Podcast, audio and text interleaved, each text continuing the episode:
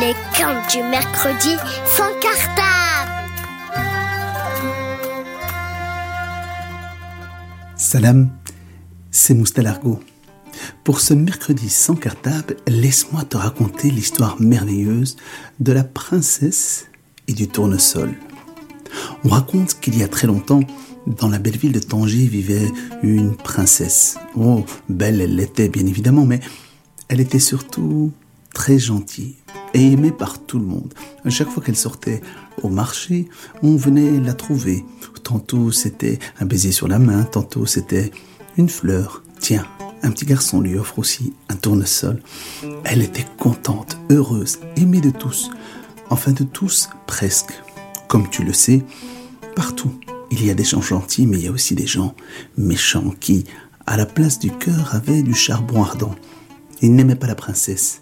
D'ailleurs, un jour, ils se sont réunis, ils se sont dit, ça serait bien de lui jouer un tour, un sort. Et comme tu sais, pour jeter un sort, rien de mieux qu'une sorcière.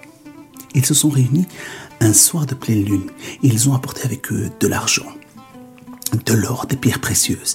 Et ils sont partis avec ce coffre au milieu de la forêt. Une forêt mystérieuse dans laquelle il y a une petite cabane. Le plus courageux s'est avancé il a frappé à la porte. Celle-ci s'est ouverte et devant eux, une vilaine sorcière au nez crochu et au doigt avec des ongles longs, noirs, sales. Qu'est-ce que vous devez faire dans ma forêt leur a-t-elle dit. Euh, écoute, en fait, on vient t'apporter un coffre rempli de pierres précieuses, de diamants. On aimerait juste que tu jettes un sort à la princesse. Ah, ce n'est que ça. Attendez-moi là. La sorcière est descendue dans sa cave. Et là, les enfants, une formule magique à base de bave de crapaud, de crachats de sorcière, de crottes de nez de chameau, bref. Elle a préparé une potion qu'elle a mixée et puis qu'elle a saupoudrée sur une belle petite poire. Elle leur a dit, tenez, donnez cette poire à la princesse et vous verrez bien. Ils sont partis au palais faisant mine d'être gentils et sympathiques. Ils ont donné la boîte dans laquelle contenait cette poire. Le garde l'a déposée devant la chambre de la princesse. Elle, le matin, quand elle s'est réveillée, eh bien, elle a trouvé cette boîte. Elle a ouverte. Et puis là, elle a trouvé cette poire. Hum, qu'est-ce qu'elle est jolie Voilà qu'elle a croqué dedans et le goût était bizarre. Et pourtant, comme elle n'avait pas encore déjeuné et qu'elle avait un creux, elle a mangé toute la poire. Soudain, elle a commencé à avoir mal au ventre, mal à la tête et... elle s'est évanouie sur son lit. Quelque temps plus tard, son père, le roi, il est monté voir sa princesse. Elle était là, toute pâle, toute bizarre. Qu'est-ce qui se passe, ma fille? Tu es malade? Non, papa. À vrai dire, je me suis jamais sentie aussi bien euh, parce que je suis amoureuse. Amoureuse? Oui, et je vais me marier. Te marier Et avec qui comptes-tu te marier Ouvre la fenêtre, tu verras bien. Euh, le roi a ouvert la fenêtre, il s'est penché par celle-ci il a regardé à droite, à gauche. Pas de prince, pas de prince, ni de, ni de roi, ni, ni de prétendant. Elle dit non, non, non, papa, tu dois pas regarder en bas. Euh, regarde dans le ciel. Dans le ciel Oui, je vais me marier avec le soleil. Le soleil Mais ma fille, tu as perdu la tête. Tu, te moques de moi. Ou tu es devenu complètement mahboula. Père, Soit tu me laisses retrouver le soleil, soit plus jamais tu n'entendras parler de moi. Le père inquiet et triste a pris le plus rapide de ses chevaux. Il a dit, tiens, va retrouver le soleil, mais promets-moi que si tu ne le trouves pas avant la tombée de la nuit, euh, tu reviendras à la maison.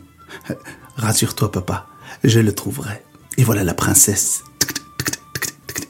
en train de galoper à la recherche du soleil. Elle se rendait compte que plus elle galopait, plus le soleil avait l'air de s'éloigner. Et là, elle a une idée. Si elle montait tout en haut de la colline, elle pourrait le rattraper. Le cheval était fatigué, pourtant il galopait, galopait, galopait, galopait, galopait. Arrivé tout en haut, pas de soleil, elle s'est dit qu'elle allait monter tout en haut de l'arbre. Elle est montée.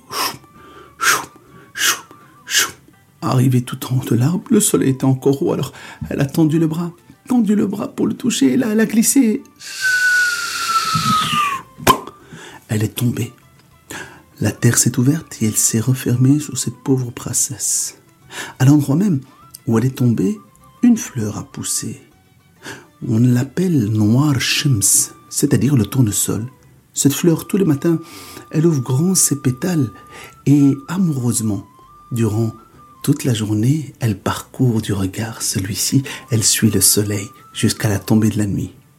Oh mais rassurez-vous les enfants, mes histoires finissent en général toujours bien car figurez-vous que venait justement au palais un prince. Mais étant tellement pressé de rencontrer la princesse, il n'avait rien comme cadeau. La seule chose qu'il a vue à la sortie du bois, c'était un très beau tournesol. Il l'accueillit, il a essayé de le sentir, mais ses lèvres ont touché le tournesol.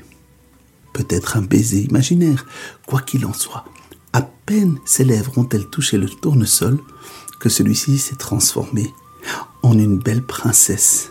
Revenant à elle, loin du sortilège, elle est tombée amoureuse de ce prince et lui de la princesse.